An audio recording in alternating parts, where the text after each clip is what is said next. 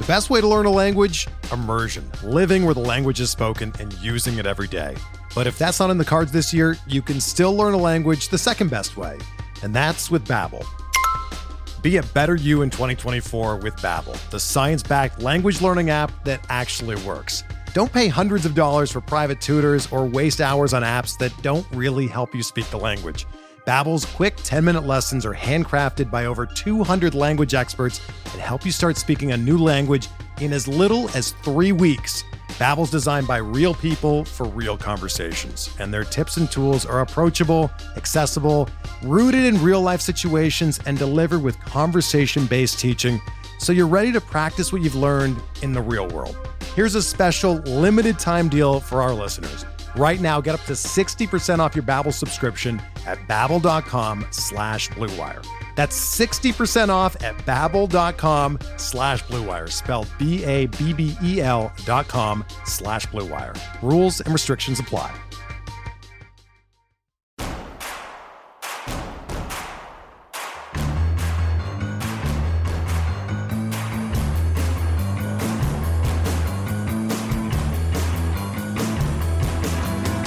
From your favorite source for Chicago White Sox talk, delivering news, interviews, analysis, and more.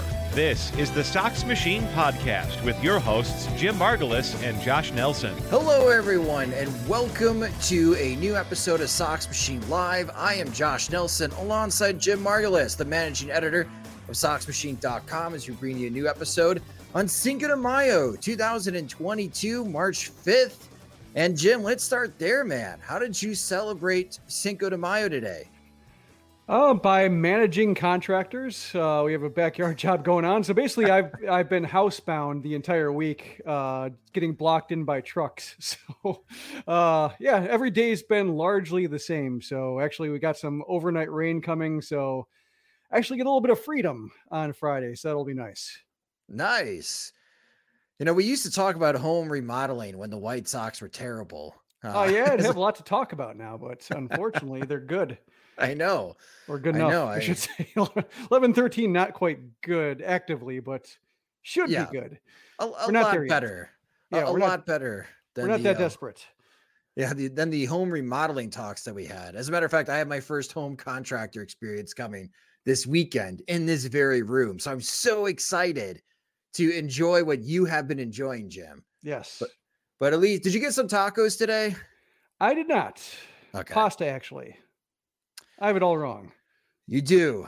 You really do. My tacos were delicious. And for everybody that's watching the live stream, I hope you had an opportunity to get some tacos, maybe some margaritas to, uh, to celebrate uh, Cinco de Mayo. That has nothing to do with the Me- Mexican, uh, Mexico's Independence Day. That is in September. Uh, so I'm still not quite sure why we celebrate Cinco de Mayo as hard as we do. But happy Cinco de Mayo to everyone.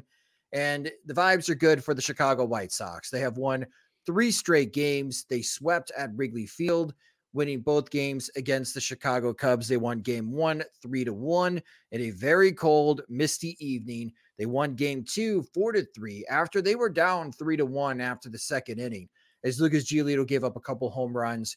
Good for the White Sox offense to chip away, get the lead, and we'll talk about the White Sox bullpen in a moment and how big that they, they were uh, helping deliver that victory and the sweep. And the White Sox get to keep the Crosstown Cup uh, because they own the tiebreaker for winning the Cup last year. So there you go, Jim. The White Sox, the Crosstown Cup champions in two thousand twenty-two. And I want to bring this tweet up because I, I mentioned this during The Athletic. They were doing their very best. And, you know, tip of the cap to John Greenberg and James Fegan and trying to hype up this series between the White Sox and Cubs. And in their series prediction, Fegan wrote, Kopech and Giolito have been great, so the White Sox should sweep this. And we could talk about how everything is great and they're back on track while they score like seven runs for the series. Uh, Jim, uh, James called it. The, the mm-hmm. White Sox only scored seven runs in the series. So how did they sweep the Cubs? Basically that kind of outline. And also, you know, with the weather the way it was, basically it, it was not, it's like Arctic conditions, but like on the coastline. So it's above freezing, but there's a cold, damp wind, uh, rain blowing about. And in those conditions, like, you know, it's, it's a case where, yeah, you're tired about complaining about the weather and saying that, you know, the White Sox should be able to score more than four runs with some regularity, no matter how cold it is. But watching the conditions on T V, seeing how miserable everybody was, it was just more of a matter of get a win however you can. In this case, the White Sox, you know, they have more talent than the Cubs. I don't think we're uh, breaking any new ground there, especially the pitching matchups. Yeah. Um, you, you know, Kopech was good enough. I think he could have been better. He would have said he would have been better. You know, just the inefficiency, um, you know, shortened his start a little bit, but he was fine. Like, and it basically, like, you can write off every individual performance. And as long as the talent adds up to a win, that's good enough for these conditions. It should be warming up next week to be normal, to be not howling cold winds blowing in or blowing to one specific corner. Like Tim Anderson was able to poke an opposite field, right field, uh, you know, homer and, and get a little bit of carry on it because the wind happened to be channeling out that way, uh, and, and managing to crack the code for one brief at bat. But hopefully next week we're not talking about this anymore. And if the White Sox score, you know, fewer than four runs, yeah, uh, seven consecutive games, then we can we can really light into them. But for now, I think it's right to be forgiving. Yeah, the weather in Chicago looks like it's going to be seventy-five degrees on Monday. It's got a chance on Tuesday and Wednesday in those games against Cleveland to reach ninety degrees in Chicago, as it will get very humid next week. And hopefully, I mean, we've been talking about it for weeks now. Once the weather warms up, Jim, the offense will get better. Once that happens, well, I mm-hmm. think we're going to see it next week. It's just against two teams in Cleveland and the New York Yankees that are very good, at least in recent history, shutting down the White Sox offense unless they're playing in Iowa. Uh, yeah. in the, the White Sox Yankees case with the, with uh, the special with the special baseballs meant for T V, I think. Yeah, let's talk about one of the unsung heroes that's now getting some attention after these two games at Wrigley, and uh, let's talk about Matt Foster. High leverage reliever. Uh, yes. Jim, was I asleep at the wheel? When did this happen? I don't know. I, I think it's a matter of, you know, uh, Aaron Bummer being out and the White Sox looking for some creative solutions, or I shouldn't say out, but off. And uh, White Sox looking for creative solutions around a, a lack of real left-handed depth. And it's funny, I'm not sure if this happens to you, but when it comes to eight and nine man bullpens, uh, if I had to like recite the entire list in fifteen seconds, I would get stuck one man short. Like it would take me, I would eventually come up with a name, but like I would, I would hit a wall for ten seconds. And, and this year, Kyle Crick was the guy. Just whenever I saw him, like, you know, warming up in the bullpen or coming in, like, oh yeah, he's here. No matter how many times he pitched, it was just, uh, he never, did, I mean, like partially that, that was partially his fault. He never did mm-hmm. anything well enough during his brief stay to, you know, make me remember him. He was always low leverage or not somebody you really got, you know, fired up to see or thought like, hey, great move or hey, great bad move. It was just a matter of like, well, game's out of hand. Here's Kyle Crick. So he was that guy. Last year, it was Matt Foster. And I think even Tony La Russa for long stretches of time forgot that he had Matt Foster in the bullpen. So it is surprising. Like there was no, like with Jose Ruiz, you could see that like gradual, um, you know, just kind of like the, the, the, the boiling frog test, like, let's see, let's turn it up one degree, see if he uh, responds well, let's turn it up one degree. Let's see if he responds well. And then like, he's had a little bit of a rough patch here. So, so you know, a little bit of Jose Ruiz apprehension sinks in. Um, but in this case, like Foster did not get that kind of gradual leverage test. Like before he was a mop up guy. And uh, you know, sometimes you would be trusted with like a four run lead or something like that. But mostly unimportant situations where they needed two innings, he was the guy. So to see him go from nothing to, hey, good outing. Now here's Aaron Bummer's typical role. Now here's Aaron Bummer creating trouble for you in a one-run game in Wrigley Field in eighth inning. Go get him. Like that's surprising. Um, it's welcome. And, and I think, you know, it, it's, it's great that he's been able to figure out a, a different wrinkle. I think he's been fastball change for like a lot of his mm-hmm. ascension. Then he ran out of that trick and the slider wasn't good. So it seems like he's come back with a sharpened slider and, and enough to make the scouting reports have to be updated. So now the changeup, some, you know, looks a little bit novel now. It looks like a little bit, uh, uh, you know, yeah, he's no longer fastball changeup. So when you see the changeup, it's not the one pitch they were looking for. So it seems like that's kind of what he's going on right now. Uh, if he keeps this up, I'll probably look at it a little bit deeper. Like, we talked about Jose Ruiz being maybe that guy, and I wanted to see what scouting reports looked like when they accounted for the changeup, and he's hit a little bit of a rough patch. He like, you know, not bad, but also not the force that he was early in the, uh, mm-hmm. you know, the, the first few weeks of the season. So I'm, I'm waiting for Matt Foster a little bit too, to see if, you know, now these pitching important situations that the, you know, up, you know, bench coach or whoever is providing the intel report for, you know, hitters on the bench, you know, they'd say, oh, this is, this is Matt Foster's music. You know, it's like just Kendall Graveman and, and, uh, you know, and Aaron Bummer and Liam Hendricks. Like, no, now Foster's coming in for these situations. We need to be apprised as to what he's doing. Uh, yeah, I guess next week will be a good test with uh, uh, the Guardians, and the Yankees. It, you know, Guardians have seen a lot, Yankees haven't, but Yankees will be fully uh, accounting for the updated scouting report. Should be interesting if he gets a, uh, a you know, any kind of situation, but specifically like, you know, one of those high leverage situations that he hadn't seen in quite some time.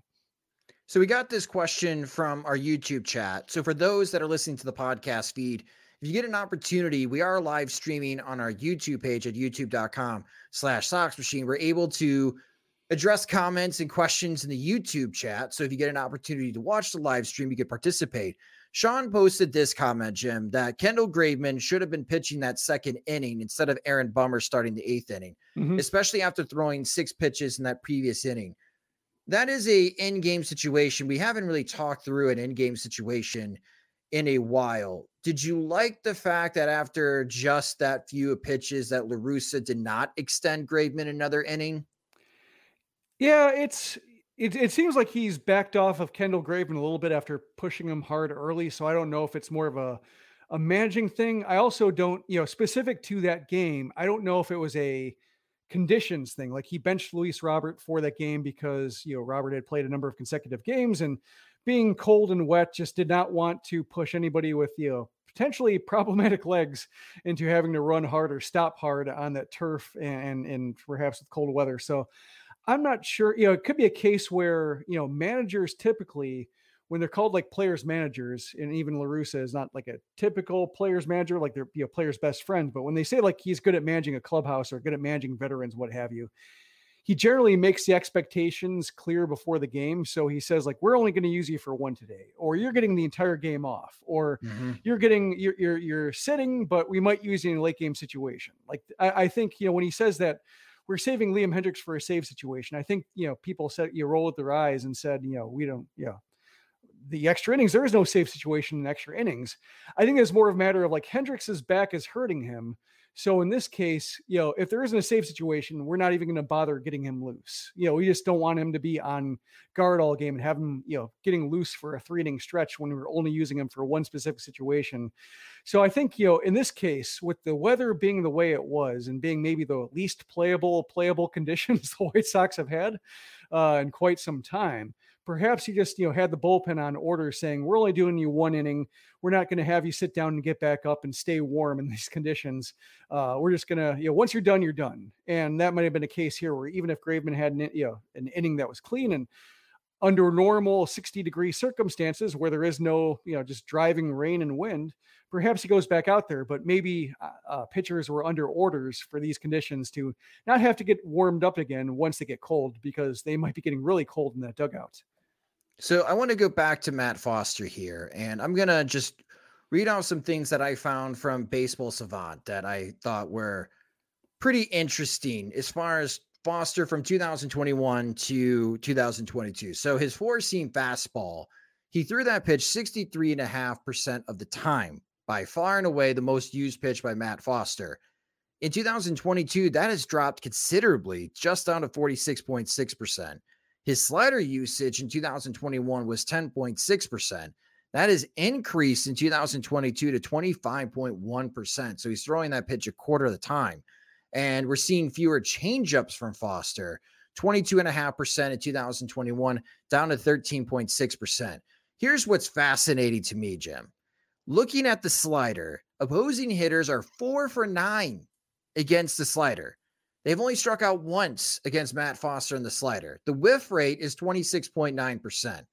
The changeup, the whiff rate is zero percent. And opposing hitters are two for four when they put the ball in play off of Matt Foster changeup. His fastball, opposing hitters are hitting point zero four two. They are one for twenty-four against his fastball. They have struck out nine times on that pitch, and they have a twenty-nine point eight percent whiff rate. So is this a philosophy in pitching of less is more, that if you throw your fastball at a lower percentage than last year and you increase the percentage of sliders that you're throwing at hitters, the increase in sliders is going to make your fastball better?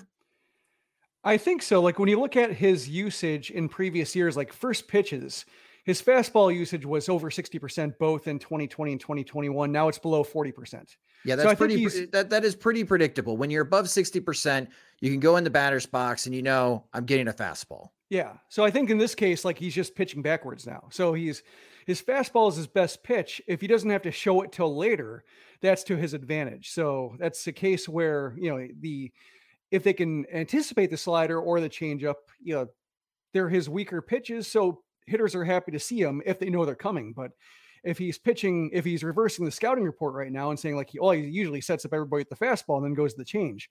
In this case, now he's going to the slider early or the, uh, the, the changeup early just to grab a strike and get me over.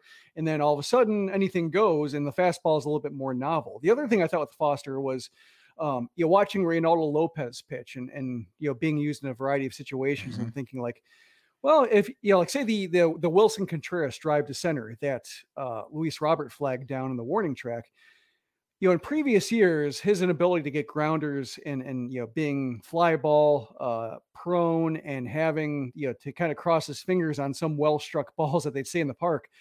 In this year, this could be a good year to be a fly ball pitcher. And Foster has been that guy in the past. Like his ground ball rate's been below thirty percent. He uses that high fastball. Right now, in the, in the small sample he's got, his ground ball rate's actually fifty percent. He's actually keeping the ball on the ground. That could be another byproduct of the uh, different pitch mix going on. But when it comes to the fastball, like if they do figure out the fastball, perhaps this situation where like, you know, he reverts back to, you know, fly balls being like fifty percent of the time and line drives being thirty percent, like, that could be okay in this situation. You know, maybe not so much when the weather gets ninety percent in the wind and uh, ninety degrees and humidity's at sixty percent and the wind's blowing out. But in cases where like the ball still isn't traveling, you know, perhaps Foster isn't penalized for being the guy he was before. And even when hitters realize like, oh, uh, f- first pitch fastballs aren't a thing, later in the count fastballs are a thing, perhaps he won't be punished to the extent that he was last year. Yeah, because when he got, it, it was Ian Happ, that big strikeout in the eighth inning in game two, I think Happ was looking changeup yeah. because Foster threw a couple changeups before up in the zone, very much like Lucas Giolito likes to throw his changeups, especially against lefties. And Happ was fouling them off and Foster froze him. It was a perfect fastball. It was a fantastic pitch right there in the lower part of the strike zone. And it's mm-hmm. funny, Cubs hitters, they watched a lot of strike three. Yeah. In this series, I don't, it's like, it's a whole team thing, Jim. They either don't trust the lower part of the strike zone or they do not have an idea of what the lower part of the strike zone was. The White Sox pitchers really took advantage against Cubs hitters in that lower half. So hopefully this continues for Matt Foster. I think in the very new, near future, these type of situations are going to go to Joe Kelly. But until Kelly arrives in Chicago and starts pitching out of the White Sox bullpen, I guess we're going to see Matt Foster in these situations. And right now, he's delivering. So, good for him. Yes, good for you, Matt Foster, bouncing back from two thousand twenty-one. He was excellent. He was one of the dependable guys in two thousand twenty, if you remember that. He mm-hmm. and Cody Hoyer. If it wasn't for those two, man, I don't know if the White Sox make it to the to the postseason with that bullpen and uh, all the injuries and out of shape that they were in. Uh, also, Evan Marshall, uh, we had a comment from one of our good friends, Beefloaf, that he misses Evan Marshall throwing eighty percent off-speed stuff. I also miss watching Evan Marshall pitch, and we'll see if he's still with the White Sox. Uh, yeah, see see if he's still with the White Sox in uh, two thousand twenty-three. All right, so that's that's good news is uh, Matt Foster. Let's talk about some bad news or something that is intriguing me, and that's back to the White Sox offense, and that is A J Pollock. I'm an A J Pollock stan. I was ecstatic that the White Sox acquired A J Pollock. I like his game. I thought he was a great fit. And I really loved it, Jim, when he went four for seven in the first few games of the season for the Chicago White Sox. Since the opening weekend, A J Pollock is four for thirty-five. He's got nine strikeouts to one walk. Mm-hmm. And th- I, I think there's a lot. Uh, maybe there's not a lot. I think there's one big pressing issue for A J Pollock right now. And, and I know James Fegan of The Athletic has tweeted about this and has mentioned it. That timing just seems to be off for A J Pollock. Do you agree with that, Jim? Do you think it's just a timing issue right now? Or is there anything else that you're seeing from Pollock that we should be a little bit more concerned about his struggles at the plate?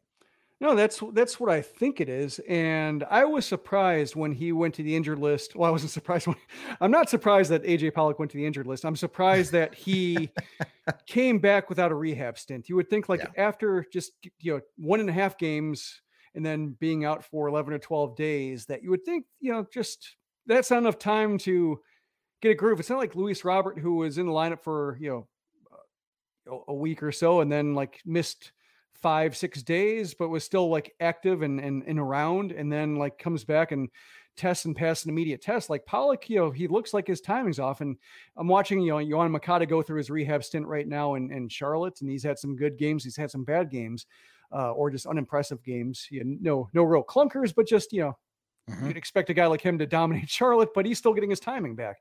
And I thought Pollock would get the same thing just because he had an interrupted spring training with the trade. Everybody had a short spring training, and just two games in, you get hurt. You know, why not spend a few days down in, uh, you know, with the Knights to get some, uh, you know, get some at-bats in in low pressure situations, especially when he said like he's, he was like eighty to eighty-five percent. Like he was really specific about like how not quite a hundred percent he was, and he'd figure he'd pick it up as he goes along. So I don't quite, uh, you know, it doesn't surprise me that he's, his timing's off. I'm just surprised the way they handled it, given that he could very well get hurt again. You'd think they'd be more cautious, but I think right now we're just seeing a live rehab stint against, you know, really good pitching, you know, major league pitching. And it's uh, taken him a while to just barrel it up or get the barrel where he wants to in the zone. Like his hardest contact is mostly into the ground, getting jammed a lot. He's pulling like, you know, hanging pitches. He's pulling into the the, uh, the left field uh, foul territory seats. And uh, when he gets a fastball, he's behind. So I think he's just right now trying to figure out how to get the barrel in the right place. Yeah, I agree with the timing. And I'm glad you mentioned the fastballs, because you know how much I love when hitters hit ground balls. Uh, love it. Yep. But going to Baseball Savant, looking at A J Pollock's season so far, and I'm br- and I'm bringing up a graph, the swing and miss rate by season for A J Pollock for his entire career. So for those that are listening to the podcast feed, I'll, I'll talk through the graph here. And as far as swings and miss, so it doesn't matter if it's in the strike zone or not. If A J Pollock swings at a fastball that is registered in the Statcast data, so far in two thousand twenty-two, A J Pollock is swinging and missing on thirty-two point six percent of the fastballs being thrown at him. So almost one out of three fastballs you throw at A J Pollock, he's whiffing on. That is a fifteen point six percent increase from last year. And in the next graph, I have the chase rate. So these are pitches out of the strike zone that a hitter is swinging at, and they consider that chase percentage for the hitter. And in the graph, it is big jumps in both off-speed pitches and fastballs. Right now, A J Pollock is chasing fastballs out of the strike zone at a thirty-seven point five percent clip. That's a ten percent increase from last year. The off-speed pitches, change-ups, he is chasing that pitch fifty percent of the time out of the strike zone, which is a fifteen percent increase from last year. I bring these points up, Jim, because I agree on the timing, and specifically back to the bases loaded situation late in game two with one out on a two oh pitch. Pollock had a fastball that he could do some damage on, that he could drive at least to the outfield and get a sacrifice fly and make it a five to three game for the White Sox. Instead, he fouled that pitch off. And I think that's a good example of the timing situation, but there are other plate appearances where I'm wondering if he's also pressing mm-hmm. a little bit, trying to impress his new team that he can deliver in these big situations, which is odd to me because you just came from the Los Angeles Dodgers and it looked like you played relaxed and no pressure at all. And that is a team that is definitely World Series or bust. So it's a little bit surprising to me that he may be pressing here. But when you look at the swing and miss rate and you look at even the chase rate, I, I wonder if there's just two factors here. One, his timing's off. And two, he's just trying to do too much at the plate. I don't know how you help with point number two, Jim, other than just hopefully that the timing comes back so he doesn't have to chase so much, because the first fastball that he sees in the strike zone, he's not whiffing on, he's driving it. Yeah, just like inject him with a downer or something like that to get him to calm down. But when it comes to, uh, like, I'm looking at his StatCast page, and like you look at his run value, and last year he smoked fastballs and was really good yep. on like, you know, uh, you know, sinkers, fastballs generally covered, like a little bit of weakness on on changeups, and you know, other years, you know, like fastball uh, performance has been pretty stable throughout his career, and just uh, different, you know. You know, whether it's the quality of pitchers throwing certain pitches can tie him up, or uh, yeah, the the secondary stuff kind of comes and goes. But this year, the run value is negative on basically every pitch he's seen more than ten times. So I think it's just, you know, he's not really. I don't think it's a bat speed thing, because normally you see that, you know, materialize with like, uh, oh, he's better at sliders or he's better at changeups. Like he's compensating with other pitches, uh, and and fastballs is where they're getting him. I think it's just more of a matter of yeah, just. bad pitch selection, and then when he has has good pitch selection, he's just either trying to cover three pitches at once, or uh, yeah. it, it, it seems like he's just trying to get a hit, uh, or yeah, maybe maybe uh, like the one hit that unlocks everything for him, and every pitch looks great at it, and, and it resembles me playing M L B The Show. Like I, you know, my my walk rate is pitiful playing uh, Road to the Show, just because like. I don't, you know, I can't tell low changeups from low fastballs. Like it's, it's, you know, if, if they threw me like low changeups the entire game, like I'd probably strike out, uh, you know, sixty percent of the time. But in this case, like kind of resembles the same thing. Like ah, I'll get it back if I swing it, chase this pitch out of the zone, because eventually they'll feed me a mistake. But right now, uh, those mistakes are not, uh, he's not capitalizing on those either. So we mentioned A J Pollock. We did get this comment in the YouTube channel for, from Benjamin. And Benjamin wrote to us, Jim, uh, speaking of disappointments, I hope that Josh Harrison may have turned something around in the Angels series. He looked lost at the plate again. What does it take for Yolbert Sanchez to get a call up? Yeah, like I said, with the, you know, the conditions at Wrigley Field, that's a case where just a win's a win. And if people look bad, so be it. Um, it it's, uh, and, and they came away at the sweep. So like, I, I kind of suspend independent judgment on players for two games in those conditions. I think this week, I think will be a, you know, a, a good week and a, a stable week when it comes to just uh, playable conditions. Like Jose Abreu, this should be a big week for him in terms of like where he's at as a hitter and what he's doing with his uh, batted ball angles and whether he's just uh, in a ground ball rut or really out of it. Same thing like Harrison, Larry Garcia, other guys who've been struggling. Gavin Sheets is another one I think will get a nice little bit of run here with uh, Andrew Vaughn out to kind of understand how his timing is and whether he has to settle for those singles through the shift or whether he can actually start turning on, on pitches and getting some reward for his fly balls. So this, this, you know, like stretch with Harrison looking rough and batting, you know, above and below one hundred, I think can't go on for too much longer, but I think, you know, the having a nice weekend series against the Angels is more important than what happened in these two games at Wrigley. And now, you know, with this off day and now coming back to better weather, I, I think this should be a case where now you can start looking at guys a little bit more closely and expecting a little bit more. We're driven by the search for better, but when it comes to hiring, the best way to search for a candidate isn't to search at all. Don't search, match with Indeed. Indeed is your matching and hiring platform with over three hundred fifty million global monthly visitors, according to Indeed data, and a matching engine that helps you find quality candidates fast. Ditch the busy work. Use Indeed for scheduling, screening, and messaging so you can connect with candidates faster. Leveraging over one hundred forty million qualifications and preferences every day, Indeed's matching engine is constantly learning from your preferences, so the more you use Indeed, the better it gets. Join more than three point five million businesses worldwide that use Indeed to hire great talent fast. And listeners of this show will get a seventy-five dollars sponsored job credit to get your jobs more visibility at Indeed dot com slash Blue Wire. Just go to Indeed.com slash Blue Wire right now and support our show by saying that you heard about Indeed on this podcast. That's Indeed.com slash Blue Wire. Terms and conditions apply. Need to hire? You need Indeed. When you need mealtime inspiration, it's worth shopping Kroger, where you'll find over thirty thousand mouth-watering choices that excite your inner foodie. And no matter what tasty choice you make, you'll enjoy our everyday low prices, plus extra ways to save, like digital coupons worth over six hundred dollars each week. You can also save up to one dollar off per gallon at the pump with fuel points. More savings and more inspiring flavors make shopping Kroger worth it every time. Kroger, fresh for everyone. Fuel restrictions apply.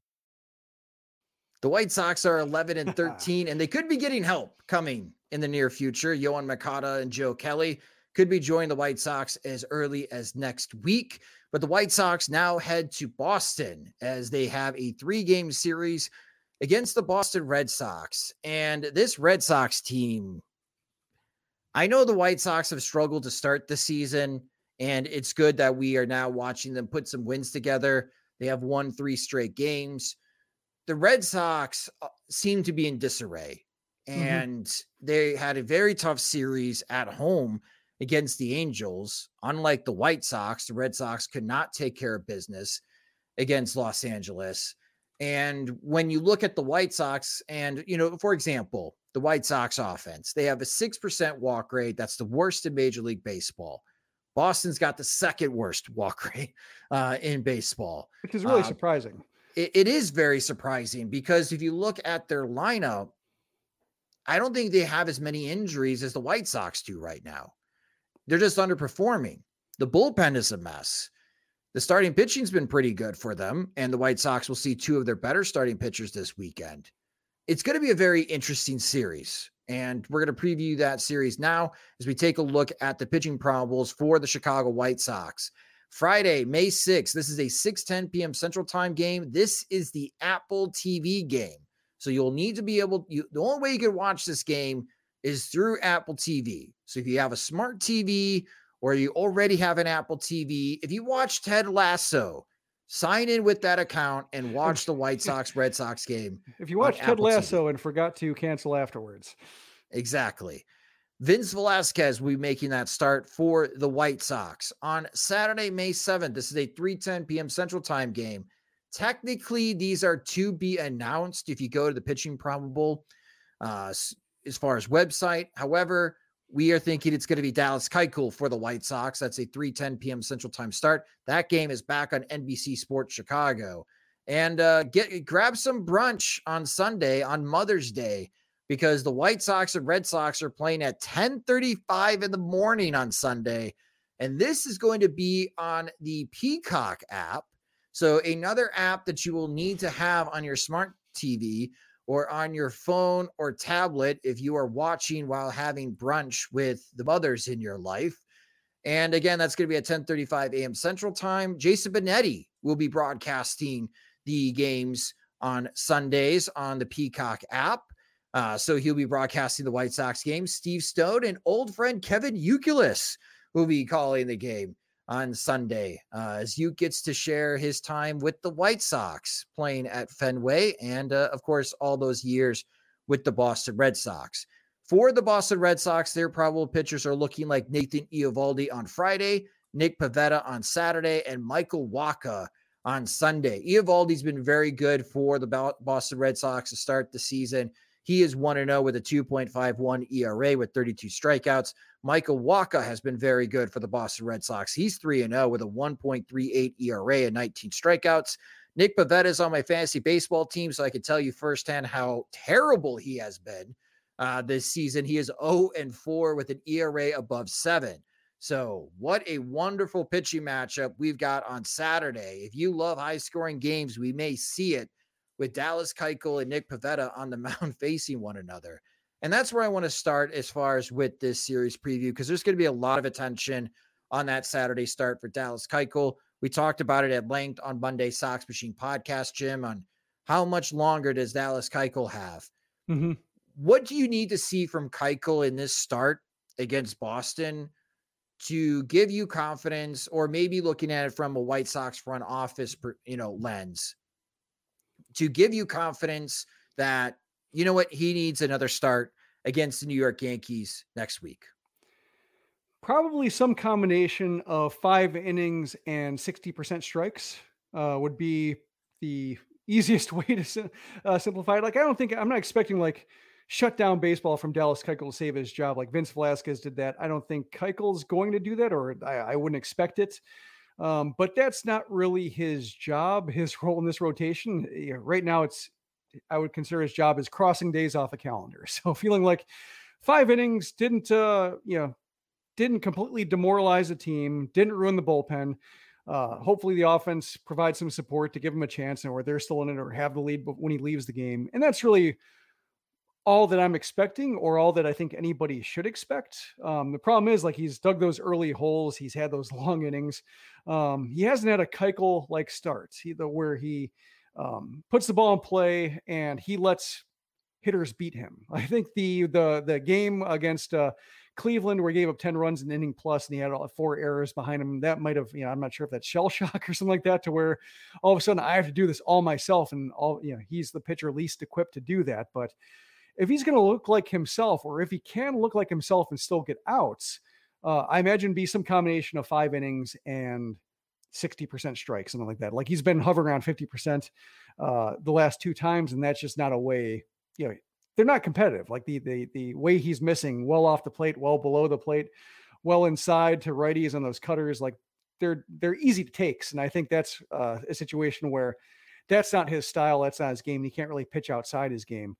Um, uh, the one thing I should mention, you mentioned that it, uh, Sunday's game is on Peacock. This one's also on N B C, uh, just the N B C network, like actual N B C oh. five in Chicago. Like, it's not going to be, it's kind of like the way Apple T V was uh, free for the first game if you signed up. Mm-hmm. Um, but in, you know, then it won't be. And I think it's kind of the same thing. This is, this is Rob Manfred's America this weekend, uh, three games on three different, uh, platforms, all of which you have to pay separate charges for. Uh, although maybe if you have Xfinity, you get Peacock for free. I'm not sure, but either way, like, just punishing cord cutters, I think is, is what, what's going on here. Uh, yeah. Uh, but yeah, Keuchel, you know, sum it up. I think if he does that, they're not going to cut him, just because there is nobody behind Johnny Cueto. Like, the, the, the pitching options are really thin, and Cueto himself might not be a solution. So I think they want to keep all hands on deck as much as possible. For the White Sox offense, I mentioned the three righties that they're going to see, and Eovaldi and Waka have been very good.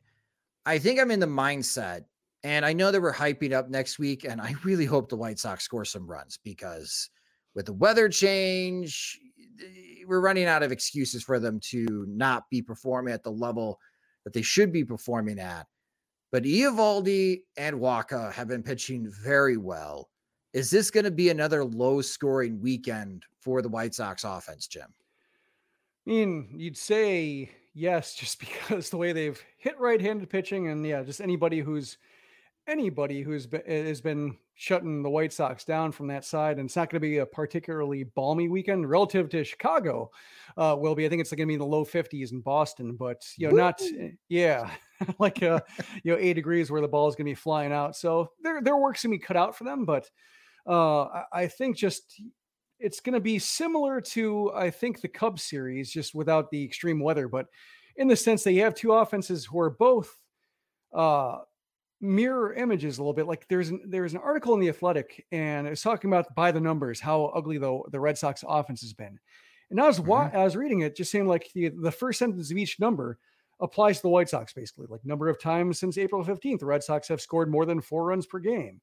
Where, you know, they, they rank in the bottom third in offense. They, you know, they cost themselves a run with, you know, poor base running, and that shouldn't, they can't afford to do that. They have seven players, the O P S is below six hundred. Uh, you're just, you know, they're going on and on, and just uh, the only thing, you know, basically about eight numbers in, uh, the the Red Sox have a, a low uh, expected W O B A. Uh, so they're a case where, unlike the White Sox, who've been hitting the ball hard, and, and when they do, they're not getting rewarded. Uh, the Red Sox do not have that going for them. So that's like the one case where there is a split, to where, you know, the White Sox don't have all these problems. So it could be a case where, you know, they're looking at the uh, White Sox pitching matches and saying like, oh, I don't know about Cease. Like, we have no chance. Like, we're looking at Eovaldi. Right. They're looking at Cease. Could be a case where they say, like, oh, if they don't hit Keuchel, they're in trouble. And could be a case where if Keuchel has a good outing against them, that makes them uh, even more confused about how they're going to turn this thing around. So they're, they're kind of, uh, I think, looking at each other, you know, Spider-Man meme style, saying like, oh, this is, uh, you know, we're exposing each other with, you know, how pitiful our offenses are. So this is a good case for A J Pollock to find his timing. This is also, like, it'd be a nice case if Yoán Moncada came back, because I think, you know, his left-handed bat against a couple tough righties would be useful. So mm-hmm. actually, let me check the Charlotte Knights lineup just to see. I, did you check it? I, I did not, but I thought the expectation from Tony La Russa was that Moncada would be joining the team in Chicago against Cleveland. It's possible, but sometimes, you know, plans change if he feels good. So let me just see. Um, yeah, I figured, yeah, not I in figured Cleveland. Not, not in the lineup tonight, but I, I think, you know, maybe if you Moncada were coming back, Danny Mendick wouldn't have come back. So I didn't think, uh, you know, you know, Moncada would be back immediately, but should he feel good, this would be a nice case to maybe get him a jump in the situation, just because well, these righties are tough. But I, just because they called up Danny Mendick doesn't mean that Danny jumped on a plane from Charlotte is, and is in Boston right now. He could still be sitting in limbo. Like, the White Sox are going to say, hey, we're calling you up, quote unquote. However, we don't need you in Boston. Please give your ticket to Yoán Moncada. I don't, I don't think the T S A allows that. Oh man, I don't even know how Yoán Moncada could look like Danny Mendick. They very different styles between them two. But you mentioned as far as the different streams over the weekend, this is going to be my first Apple T V experience watching the White Sox. The previous one was a home game for the White Sox, so I was in the stands. So help me, Jim, how should I be prepared for the Friday night Apple T V broadcast? Because I've been told it's very different than a standard broadcast. Well, from what I saw, um, yeah, that was a game where I had to watch it. Uh, I had to backfill it because I was late joining the game. Um, and because when you have a kid and they have set bath times and such, like, I'm used to watching a game on my phone and then watching a game on a laptop and then switching to the T V later as I, you know, as the kid moves to various rooms. Uh, but with Apple T V, could not watch it on my phone. So like, that was a case where, okay, like, I'm just, uh, you know, screw you, Major League Baseball. I'm not giving in. Just, I'm not going out of my way to accommodate you. You should be accommodating me. So uh, I, I, you know, wait until the sixth inning to join the game, and then you know, watch uh, the, the first six innings uh, speed style.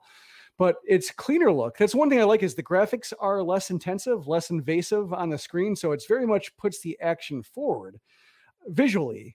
But I think uh, audio, you know, when it comes to audio, when it comes to the the soundtrack, it's different because it is kind of more casual, more of a, a hangout style. And I saw like a lot of fans being annoyed by it because, you know, it's similar to Sunday Night Baseball a little bit, in which it's kind of like a talk show over a game.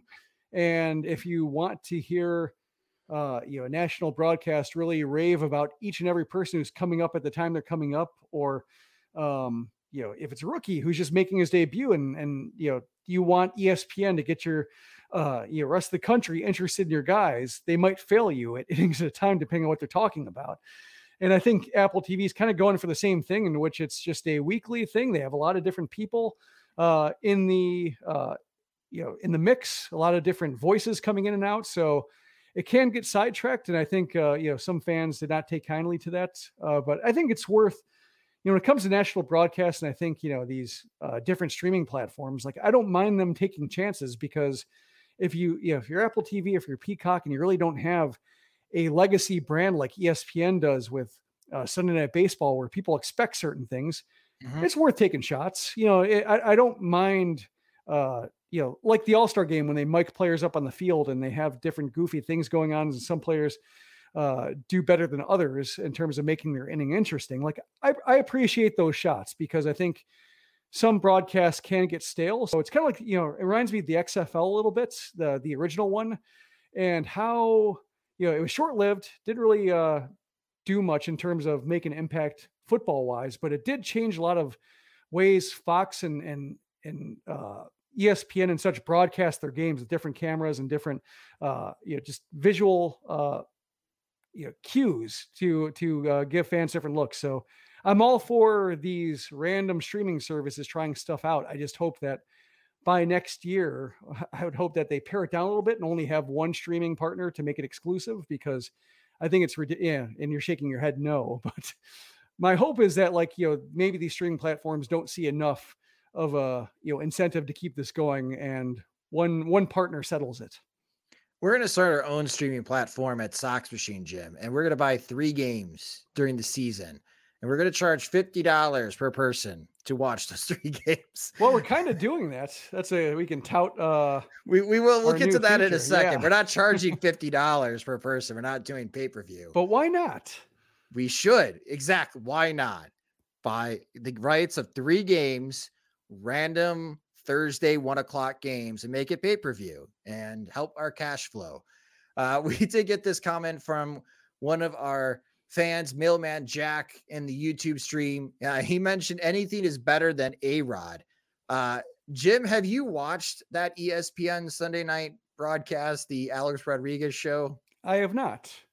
Neither have I. So there you okay. go. That's a review I fi- of the I show that I, I refuse should. to watch. Because I haven't, you know, it's a case where I haven't seen a lot of criticism for it. Like, I think it would be something where you'd see baseball Twitter hate watching it a little bit for, you know, kind of uh, cheap retweets for, for good jokes, but I haven't really seen much about it either way. So I don't know if it's just, you know, unremarkable, or if it's actually good enough to where people don't want to make fun of it, but also it's A-Rod, so they don't want to talk it up. So it's probably worth, you know, given that I haven't seen a lot to inform my opinion, like, while I don't have any kind of preconceived notions, I may as well, you know, maybe this Sunday drop in on it and see what it's actually doing. Sure. It's uh Cubs Dodgers for Sunday Night Baseball, uh, this upcoming broadcast. So we get to watch the Dodgers crush the Chicago Cubs uh, on Sunday Night Baseball. And we can watch Alex Rodriguez with the, uh, but it's, it's with Michael Kay, right? From yeah. New York. Yeah. It's a case where, you know, Michael Kay doesn't have a lot of national appeal either, to where, yeah, I, I listened to him a lot, you know, when I lived in New York, and just watched a lot of Yankees games by osmosis. And I don't mind Michael Kay, but he's also, yeah, he's, he's, he's a New York guy. Like, he, you know, he's a New York voice. He's, you know, associated with the Yankees. Like, there's nothing really, like Jason Benetti, uh, you know, as he gets these national games, uh, you know, whether it's N B C, whether it's the, the Nerdcast games and E S P N two, like, he's got a national voice. Like, he's not a Chicago voice. He's a national voice that, you know, I think, you know, objective baseball fans, third-party baseball fans consider Chicago fans lucky to have. Mm-hmm. Michael Kay is not, like, if Jason Benetti hosted that uh, kind of format, I could see it maybe working, having more appeal. But Michael Kay and, and A-Rod uh, does not have that kind of thing where fans are going to come in saying, what's this all about? They're going to come in saying, like, oh, this is going to suck. Yeah, I mean, M L B Network experimented with a format like this last year, in which friend of the show, Steven Nelson, hosted it with three ex-major leaguers. And they were just sitting in a chair, like if you were sitting in someone's living room, and they were just chatting about the game. I, I thought that was pretty interesting as far as the format. It lets ex-players be more relaxed in that setting and be a little bit more open about what they are watching and the game of baseball, especially in how it's being played today or certain circumstances. Because when you do a national broadcast and you get the lights in your face and your suit and tie, you know, mm-hmm. millions watching you, you, you could feel really pressed to make sure you're saying the right thing. I enjoy the hell out of the Manning cast, but I, I think, to your point, Jim, no one's saying anything ill about the A-Rod show. I don't think anyone's watching the yeah. A-Rod show right now. So maybe that's our homework assignment over the weekend. Everyone take a moment, watch a couple innings of the Alex Rodriguez Sunday Night Baseball show, and we'll report back on how we feel about it, because the White Sox and New York Yankees will be playing on Sunday Night Baseball very soon. And maybe it'll be a deciding factor for you on how you are enjoying that particular Sunday night broadcast. And that is a great segue for an announcement that we have. So if you listen to the White Sox wake-up call in the podcast feed, or you visited Sox Machine dot com in the morning and you read the announcement, uh, we have agreed to a new uh, contract extension with Blue Wire Podcasts, which is great for us. It opens up more doors financially for us and helps support us. So for all those that Watch Sox Machine Live on YouTube. For all those that listen to the podcast, either daily or weekly, thank you guys so much for your continued support. It goes a long, long way. And through Blue Wire, we got introduced to a new company called Playback. And what Playback is, is this new platform in which they're going to take a stream and they're going to overlay it with content creators being the commentators for that stream. So if you watch anything on Twitch, or if you have kids that watch videos on Twitch, it's usually watching people play video games. For example, when Lucas Giolito is playing M L B The Show, you're watching the game feed of Lucas Giolito, but Lucas Giolito is still on your screen so you can see his live reactions on what's happening in the game. Playback is very similar. So they're going to provide the White Sox stream, and we at Sox Machine, Jim and I, are going to be hosting watch parties through Playback. So we're going to be there. We're going to be talking through the game. There's a comment section, very much just like streaming on YouTube uh, during Sox Machine Live, that everybody will be able to jump in, and we could have our own little virtual watch party. As I bring up an example on uh, the YouTube live stream of what the stream looks like. And it is, as far, it's H D, so you don't have to worry about as far as any stream quality. And our upcoming schedule, as we partner with our friends from the one oh eight, Teresi and Beefloaf, very interesting characters. I do love their baseball insight, but they make things really fun. Uh, and they can make things a little chaotic as well, which is great when you're doing a three-hour plus broadcast. So they're going to be joining us in our upcoming schedule for our first Playbacks. Is going to be Tuesday, May tenth at seven p.m. That is the Cleveland Guardians at the White Sox. May seventeenth, this is game two of the doubleheader in Kansas City as the White Sox will be visiting the Royals. And Sunday Night Baseball, May twenty-second, between the White Sox and Yankees. So if you do not like the national broadcast, if you do not like watching Alex Rodriguez, you could watch us be hosting the virtual watch party on Playback instead and engaging with us during the game. We're really excited about this new platform and trying it out, and we're very grateful that our friends from the one oh eight will be joining us. So, Jim, next week, man, next Tuesday, we're hosting our first virtual watch party. What is something that we should have in the rundown? Because again, three hours is a is a long time. Well, I'm curious, like, you know, as we uh, partner with this and and have four people watching from four different rooms, like, I'm curious if there's going to be any kind of delay, or if anybody's going to have like a lead time of like five seconds is going to look really smart. Uh, because, uh, you know, maybe a couple of us are behind. Like, that could be fascinating. Like, I'm seeing if anybody has leaks. I'm used to, like, on M L B uh, T V, like having the thirty second delay. And mm. there was the, when the White Sox are coming back six, nothing uh, against the Angels. And I didn't know how that inning was going to turn out. I had to turn off Twitter. I had to turn off my, like turn my phone upside down because, like, if this is going to happen, I want to see it happen, you know, and, and, and, you know, you know, I learned Gavin Sheets grounded out before it happened and be like, oh, it sucked. I, I I liked having the twenty seconds of anticipation, thinking it could happen. Yeah. So uh, a, as we uh, get used to this technology, I'm going to be curious, like, what kind of delay, uh, if there is any delay, and if one of us is going to look super smart and not tell anybody. Well, we'll see. Again, this is new technology for us, so there there might be some bumps in the road as we get used to it.